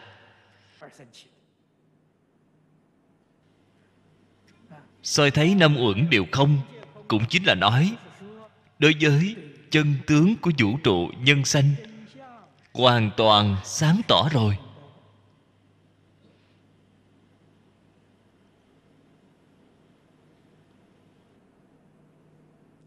Hiểu rõ triệt để rồi. Chân tướng là gì vậy? Chân tướng là dạng pháp đều không. Người thông thường chúng ta nghe thấy câu nói này là sợ hãi rồi. Mọi thứ này không rồi thì làm thế nào? Thực ra, bạn cũng không nên sợ hãi. Bạn sợ nó cũng là như vậy, không sợ nó cũng là như vậy đây là chân tướng sự thật. Đây là chân tướng sự thật. Ý nghĩa của chữ không này rất khó hiểu. Phật ở trong kinh luận nói với chúng ta 18 loại không. 20 loại không. Không không phải vô. Không đã không có rồi vì có cần, phật thích ca mâu ni giảng nữa à? Còn cần những bồ tát lớn này mới hiểu. Trẻ con về ba tuổi nói với chúng, không không có rồi, không có rồi nó đều hiểu, nó đều hiểu được rồi. Cho nên không không phải vô. Cái này là khó hiểu rồi. Không không mà có. Chúng ta hiện nay, cái hội này, mọi người thử xem, đây rõ ràng là có. Có chính là không. Cái này thật khó hiểu không cùng có là một sự việc. Chỗ khó khăn nhất của chúng ta là không không phải có có, không phải không. Nhất định phải đem nó phân ra thành hai sự việc. Đây là chúng ta mê hoặc. Không biết đó là một. Nói không, nói có là một. Như thế thì có người chia ra để nói, đây đều là phương tiện nói. Tướng là có, thể là không. Cách nói này, phật ở trên kinh nói được rất nhiều. Tướng là có, mà thể là không. Là phương tiện nói. Chưa nói đến chỗ cứu cánh, chưa nói đến chỗ viên mãn. Chỗ viên mãn không phải là cái ý nghĩa này. Chỗ viên mãn là có, chính là không. Không chính là có. Tướng cũng là không, thể cũng là có.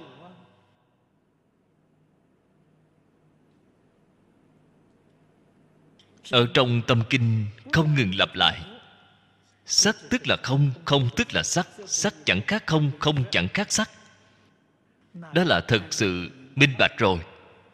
Đây mới gọi là soi thấy thấy được những chân tướng sự thật này.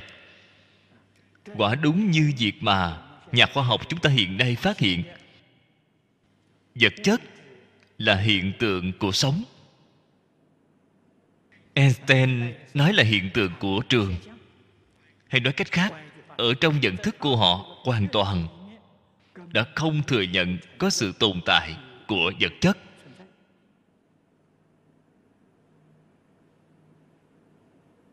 Đây là chỗ mà nhà khoa học quan sát được.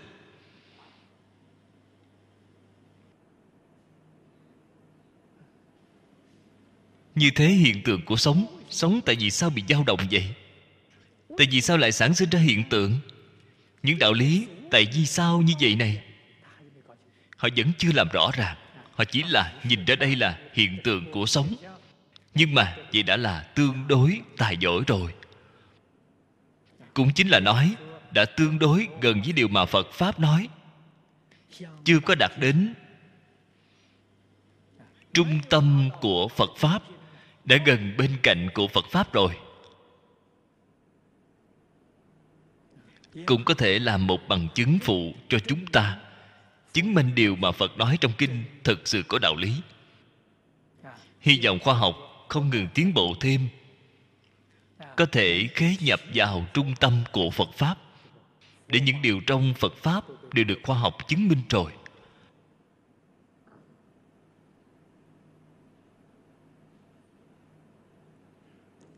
Hai câu này dưới đây. Quan hệ đến dụng công hiện nay của chúng ta. Quán chiếu tu quán ngô nhân chi tâm tánh. Tu là cần phải. Cái gọi là tiêu quy tự tánh. Như vậy thì mới được thọ dụng.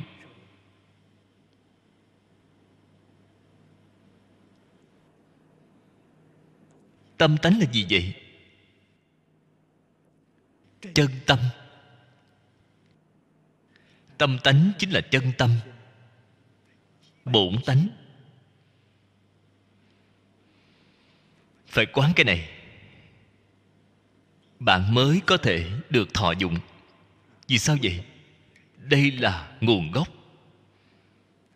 Giống như chúng ta nhìn một cái cây vậy, nhìn rễ cây. Cây lớn đi nữa cũng là từ cái rễ đó lớn lên. Bạn tìm ra được cái vấn đề này rồi thì toàn bộ vấn đề đều giải quyết rồi. Nếu như bạn quán chiếu trên từng cành từng lá, thì cái phiền phức đó là lớn rồi. Cái thời gian đó sẽ quá dài. Phí quá nhiều công phu, rất khó thu được hiệu quả. Cho nên, bất luận là thiền tông, bất luận là giáo hạ, dạy người tu hành đều là dạy bạn quán chiếu từ trên tâm tánh. Phương pháp quán chiếu từ trên tâm tánh cũng có rất nhiều rất nhiều loại. Phương pháp khác nhau, thế nhưng mục đích là như nhau. Thí dụ chúng ta niệm phật, cầu tâm thanh tịnh. Tâm thanh tịnh chính là tâm tánh dùng một câu a di đà phật này niệm ra được tâm thanh tịnh. Đó là kiến tánh rồi. Cho nên niệm phật chính là quán chiếu.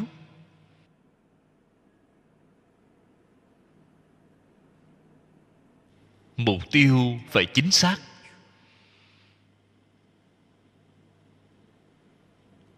Kinh kim cang, bất kỳ một câu kinh văn nào cũng có thể đem đó ra để quán chiếu.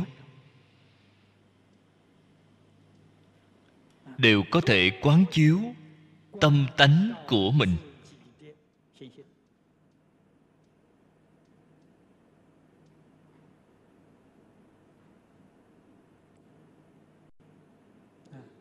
Cái phương pháp này vừa mới giảng xong, vẫn có thể dùng tâm ý thức như cũ, thường xuyên tư duy thí dụ trên kinh nói, phàm cái gì có hình tướng đều là hư vọng. Bạn chỉ quán chiếu một câu này. Khi chúng ta, sáu căn tiếp xúc với cảnh giới sáu trần, mắt thấy sắc, tai nghe tiếng, trong tâm vừa động. Động tâm tham ái rồi, thì phạm cái gì có hình tướng đều là hư vọng, không tham ái nữa. Động tâm sân hận phạm cái gì có hình tướng đều là hư vọng, cũng hết sân hận rồi. Từng giây từng phút, đem cái tâm này sang bằng. Đây gọi là công phu. Gìn giữ sự thanh tịnh, bình đẳng của bạn. Không nên bị cảnh giới bên ngoài làm dao động. Bởi vì biết là tất cả tướng đều là hư vọng vậy là không cần so đo nữa không cần phân biệt rồi, tâm tự nhiên nó liền thanh tịnh lại. Giống như những câu này lấy một câu tùy ý. Bạn chỉ dùng cái công phu này. Đây gọi là dùng công. Cái này mới gọi là tu hành. Hành chính là tư tưởng hành vi. Tư tưởng hành vi sai rồi, đem nó điều chỉnh trở lại, gọi là tu hành chúng ta suốt ngày khởi vọng tưởng. Đây chính là sai lầm. Dùng cái phương pháp này, gạt bỏ hết vọng tưởng. Khiến tâm hồi phục về thanh tịnh. Cái này gọi là tu hành. Cái này gọi là tiêu quy tự tánh.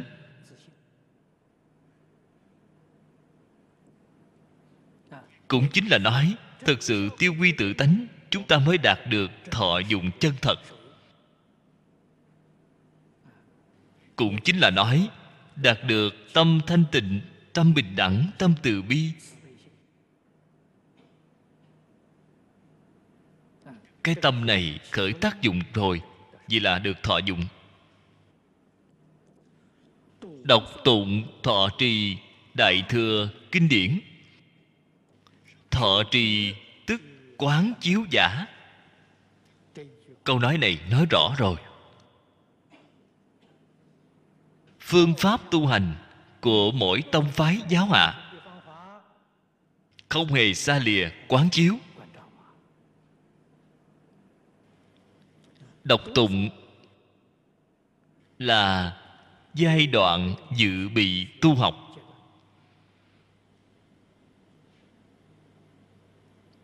Trước tiên phải đọc thuộc kinh. Không đọc thuộc, quán chiếu khởi từ đâu? Vô phương quán chiếu. Cho nên bạn nếu muốn dùng công, trước tiên phải đọc thuộc kinh. Cổ nhân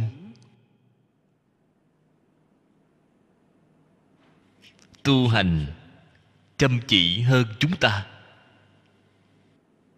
Giữ quy củ hơn chúng ta. Cổ nhân thật thà. Người bây giờ thông minh sao gọi là thông minh vậy? Đầu cơ trục lợi. Cổ nhân không biết đầu cơ trục lợi. Rất thật thà. Cho nên cổ nhân, cái công phu đó tốt hơn chúng ta, cũng nhanh hơn chúng ta. Chúng ta xem cao tăng truyện, xem cư sĩ truyện, đều nhìn thấy. Bất luận tại gia hay xuất gia, đều rất khả quan không giống người hiện nay. Thật thà nhìn từ đâu vậy? Cái thứ nhất, bạn có thể quan sát thấy là chịu niệm. Cái này là thật thà. Người hiện nay không chịu niệm. Vì nghe nói phải học thuộc lòng, đều sợ bỏ chạy hết rồi. Cổ nhân đều là bắt tay làm từ học thuộc lòng. Cho nên đọc tụng. Đọc là nhìn vào sách đọc. Tụng là không cần dùng sách. Học thuộc lòng rồi. Họ có thể học rất thuộc, có thể nhớ rất rõ ràng. Họ mới có thể thọ trì. Đạo lý phật nói ở trên kinh, họ tiếp nhận rồi. Phương pháp mà phật nói, họ cũng đã tiếp nhận trì là thật sự làm được. Cái đó gọi là trì. Hiện nay có rất nhiều người làm sai đi hai chữ thọ trì này, hoàn toàn làm sai rồi. Cho rằng thọ trì chính là đem kinh đọc một lần là tôi đã thọ trì rồi. Hoàn toàn làm sai. Đó là đọc tụng, không phải thọ trì. Mỗi ngày bạn đem bản khóa tụng của bạn niệm một lần đó không gọi là thọ trì, mà gọi là đọc tụng. Thọ trì là thật sự thấu triệt rõ ràng ý của nó, y giáo tu hành. Thật sự làm được chính là thọ trì.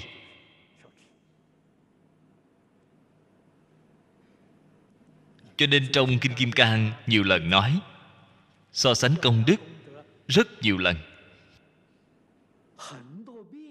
Cái này chúng ta rất thuộc. Ủng hộ kinh này. Cho đến thọ trì bốn câu kệ.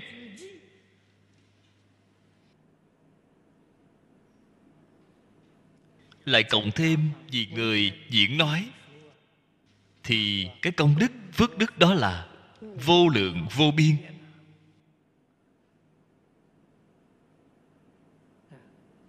Bốn câu kệ là bốn câu. Bốn câu kệ nào vậy?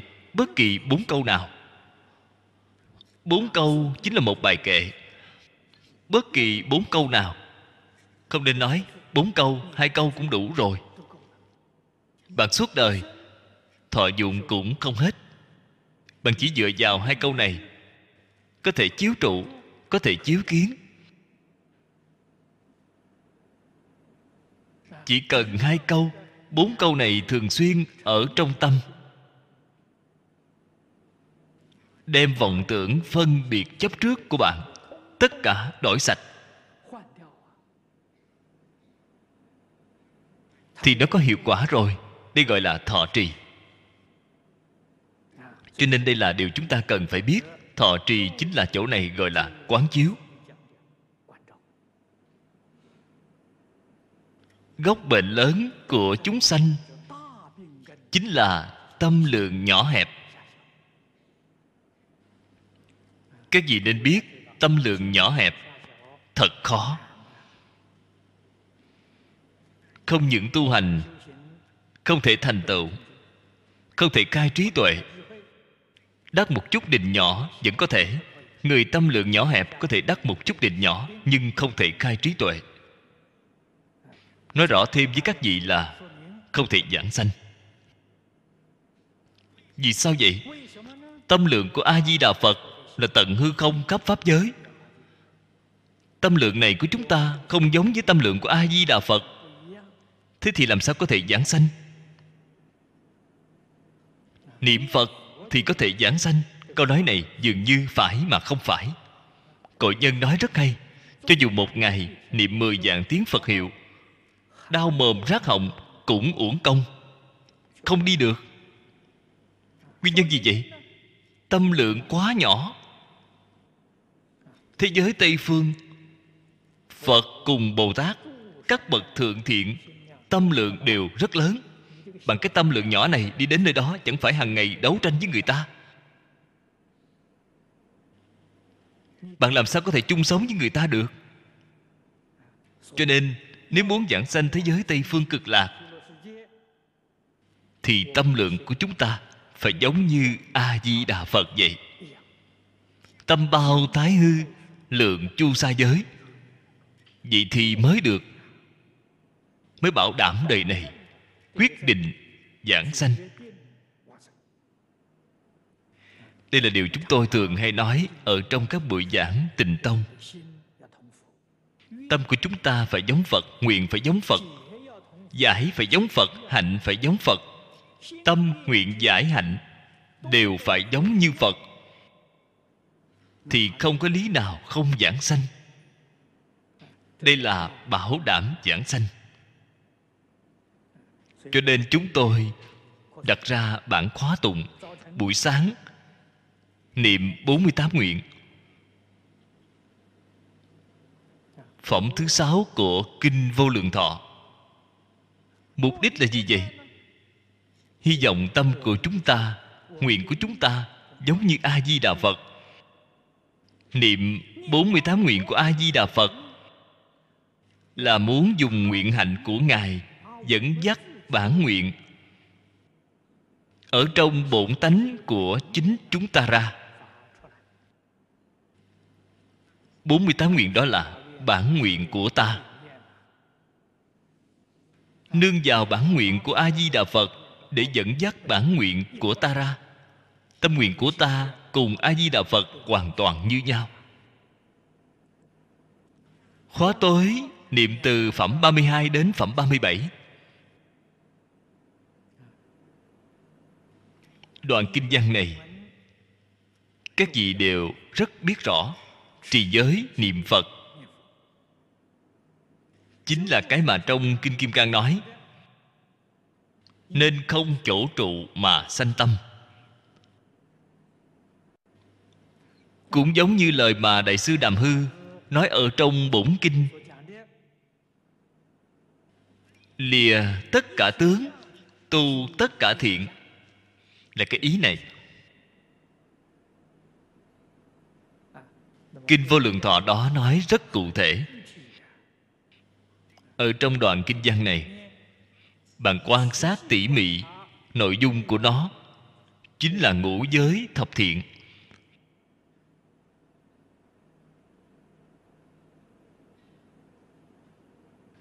Vậy chúng ta ở trong đời sống thường ngày? Sống như thế nào?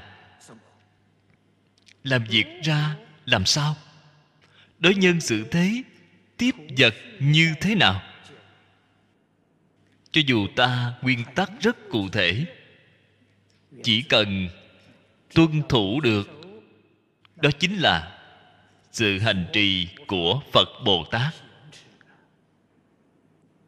cho nên hành giải của chúng ta lại tương ưng cùng với phật bồ tát.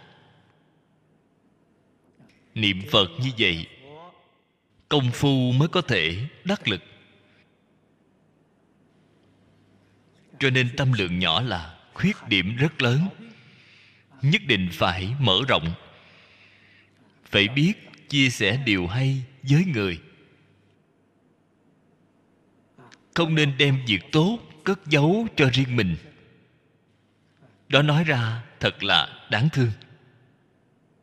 Từ sớm đến tối, thực sự nói mệt chết đi được.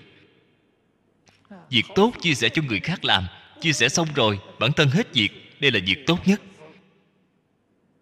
Nhìn thấy mọi người đều làm việc tốt, vậy thì trong tâm ta vui sướng biết bao.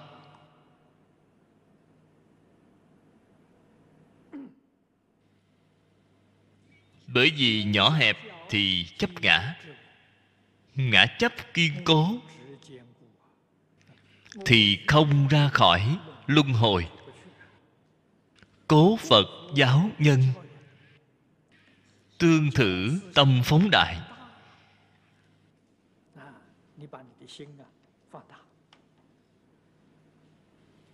Tìm di mạt hóa đại nhi hóa chi. Tức, thị trừ ngã kiến. Khứ phiền não chi diệu pháp. Xác thực là như thế.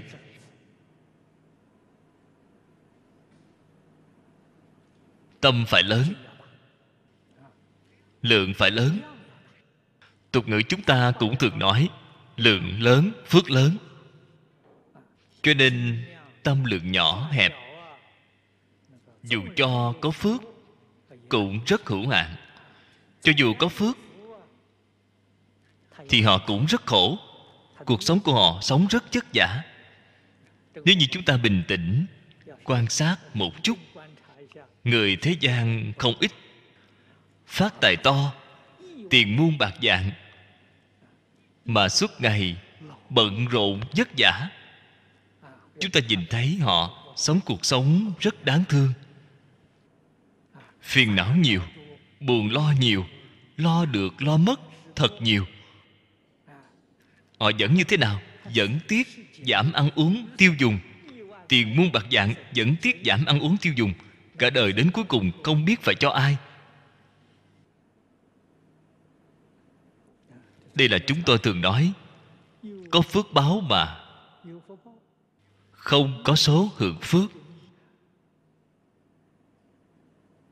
Còn một số khác thì sao? Có số hưởng phước mà không có phước. Những người nào vậy? Chính là những người đầy tớ trong nhà của những trưởng giả đại phú đó. Đặc biệt là biệt thự của họ cũng rất nhiều. Bản thân họ một năm hiếm có được một lần đến ở, phòng ốc rất đẹp. Mời mấy đầy tớ đến ở đó, mời họ vào hưởng phước. Mỗi tháng còn phải trả tiền công cho họ cung cấp cho họ ăn, cho họ ở, còn phải trả tiền cho họ mời họ vào đó hưởng phước. Người đó rất có phước báo. Chủ nhân họ thì không có phước báo. Một năm hiếm hoi lắm đến biệt thự ở vài ngày để qua kỳ nghỉ. Cho nên các vị hãy bình tĩnh quan sát, bạn sẽ biết được. Cái chủ nhân đó thật đáng thương, còn họ mới thật sự có phước. Người thế gian kiểu điên đảo này ở trong phật pháp thường gọi là mê hoặc điên đảo. Vẫn thật sự không ít. Người mê hoặc điên đảo nhiều thật.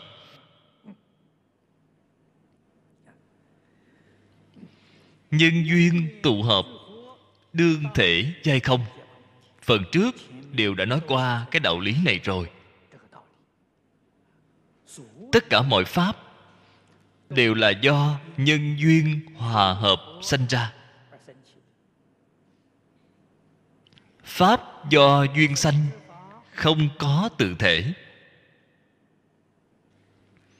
Ở trong kinh phật nói không có tự tánh, không có tự thể là nhiều thứ điều kiện tụ hợp mà hiện ra cái hiện tượng này. Cho nên đương thể dây không. Nếu như bạn thấy rõ ràng rồi, thấy sáng tỏ rồi, thì một cách tự nhiên sẽ không còn chấp trước nữa. Cũng chính là nói, sẽ không đem nó để ở trong tâm. Tâm của bạn thường xuyên duy trì không? Tâm không liền linh ngay. Trong tâm có thứ gì liền mê hoặc ngay? Không linh rồi, ngu tối không linh. Tại vì sao người bị khờ đến mức độ này vậy? Trong tâm chất chứa quá nhiều. Chất chứa quá nhiều việc lo nghĩ rồi, cho nên họ không có trí tuệ. Ngu tối không linh. Tâm nếu như không, ở trong tâm không có gì. Cái tâm đó sinh trí tuệ.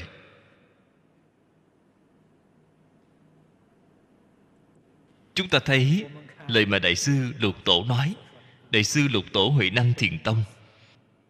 Chính bản thân ngài nói trong tâm đệ tử thường sanh trí tuệ. Khi ngài gặp ngũ tổ, nói với ngũ tổ, ngài nói trong tâm đệ tử thường sanh trí tuệ. Một số đồng tu, chúng ta thường thường cũng đến tìm tôi, nói gì vậy? Thường sanh phiền não.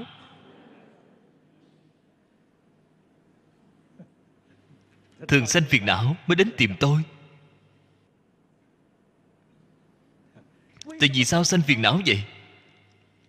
Trong tâm chất chứa quá nhiều thứ rồi. Đại sư huệ năng tại vì sao có thể sanh trí tuệ vậy? Xưa đây không một vật, ngài không có một vật. Ngài trong tâm cái gì cũng không có. Liền sanh trí tuệ. Cho nên tâm không được phép có thứ gì. Tâm nếu có thứ gì, tâm liền bị hỏng rồi.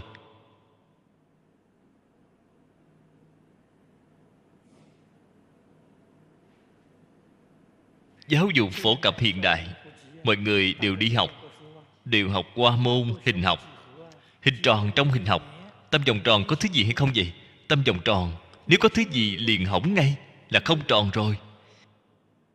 Tâm không được có thứ gì thì tâm sẽ khỏe mạnh. Tâm khỏe mạnh thì thân khỏe mạnh là đạo lý nhất định. Khi tâm có thứ gì là đại bệnh, là gốc bệnh không những là gốc bệnh đau khổ, buồn phiền suốt đời chúng ta, cũng là gốc bệnh của sanh tử luân hồi.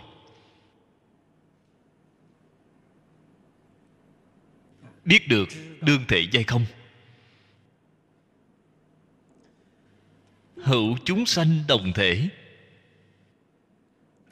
Chúng sanh đồng thể, chúng ta đối với chúng sanh đặc biệt có một phần tình cảm thân thiết tất cả chúng sanh, không phải người ngoài. Là vật do tâm tánh của mình biến hiện, cùng thể. Bởi vì cùng thể, tâm từ bi theo đó mà sanh ra. Tâm đại từ bi là sanh ra từ đây. Tâm thanh tịnh bình đẳng là sanh ra từ đương thể giai không.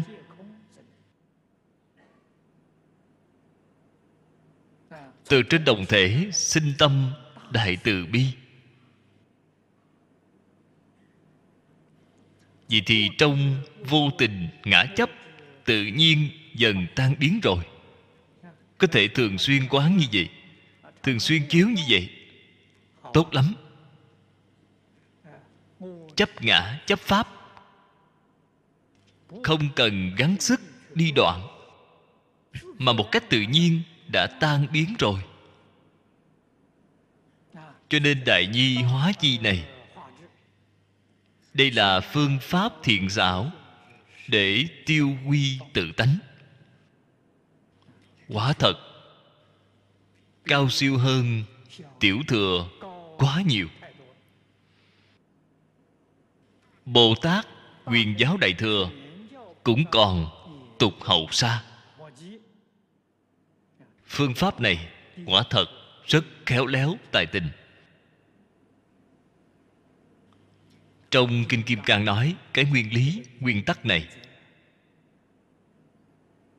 Cùng pháp môn tịnh tông, nhất tâm chấp trì danh hiệu.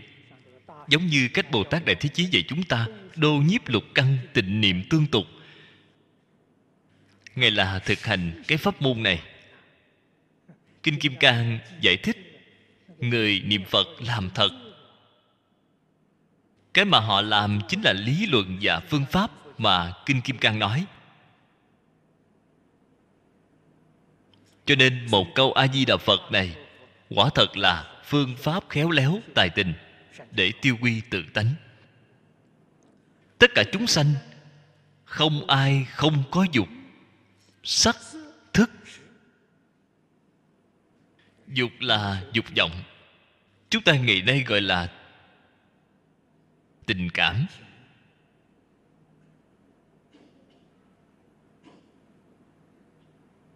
Ở trong dục cũng gọi là phiền não. Tham sân si mạng, đây đều là dục. Sắc thì sao? Thân thể. Vậy thì bất kỳ một chúng sanh nào, họ cũng có thân thể thức là tâm phân biệt. Tâm chấp trước. Có phân biệt, có chấp trước, có thân thể. Có tham sân si mạng. Ba chữ dục sắc thức là đại biểu rồi. Đây gọi là chúng sanh. Ba cái này, nếu không thay đổi thì vĩnh viễn luân hồi, tam giới lục đạo. Ba cái thứ này ở đây nói rất hay, nói thay đổi. Không phải là đoạn, tại vì sao vậy? Đoạn không hết, không thể đoạn. Nó là từ trong chân như bổn tánh biến hiện ra. Nếu nó đoạn rồi thì chân như bổn tánh cũng đoạn sạch, cũng không còn. Phải đem nó chuyển đổi.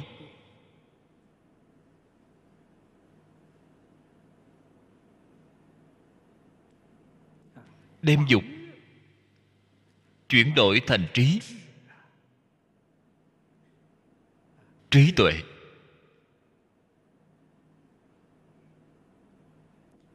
Tham sân si, tức là giới định tuệ. Đem cái này chuyển thành giới định tuệ. Đem sắc chuyển thành viên mãn báo thân chúng ta ở trong 48 nguyện của Kinh Vô Lượng Thọ, xem thấy thân người thế giới Tây Phương cực lạc đều là thân kim cang bất hoại, bất sanh, bất diệt.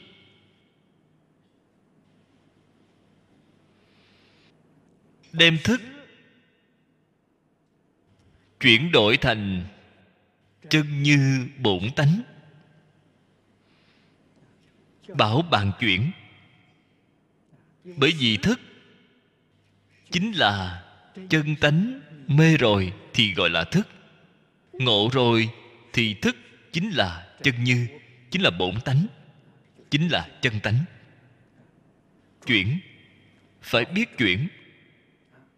Nếu như không chuyển được vậy thì vĩnh viễn chịu khổ, chịu nạn ở trong luân hồi.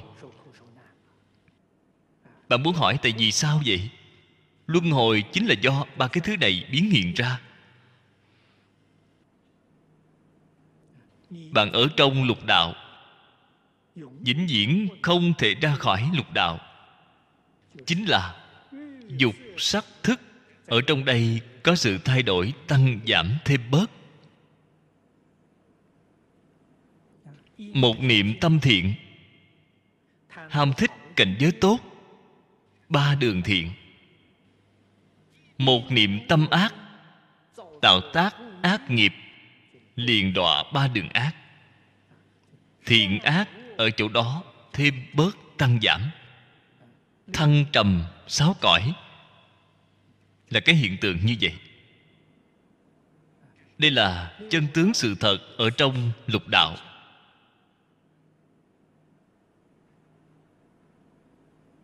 Chỉ có phật nói với chúng ta rất rõ ràng.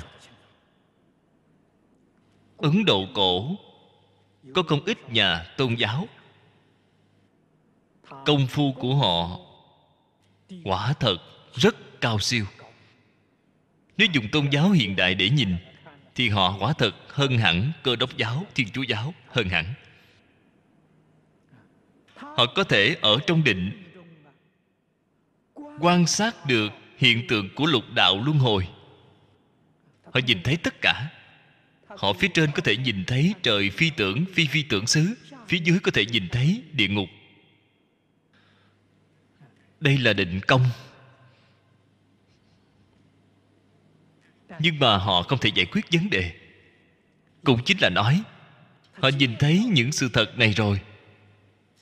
Nhưng không biết những sự thật này tại sao mà có. 阿弥陀佛。阿弥陀佛。阿弥陀佛。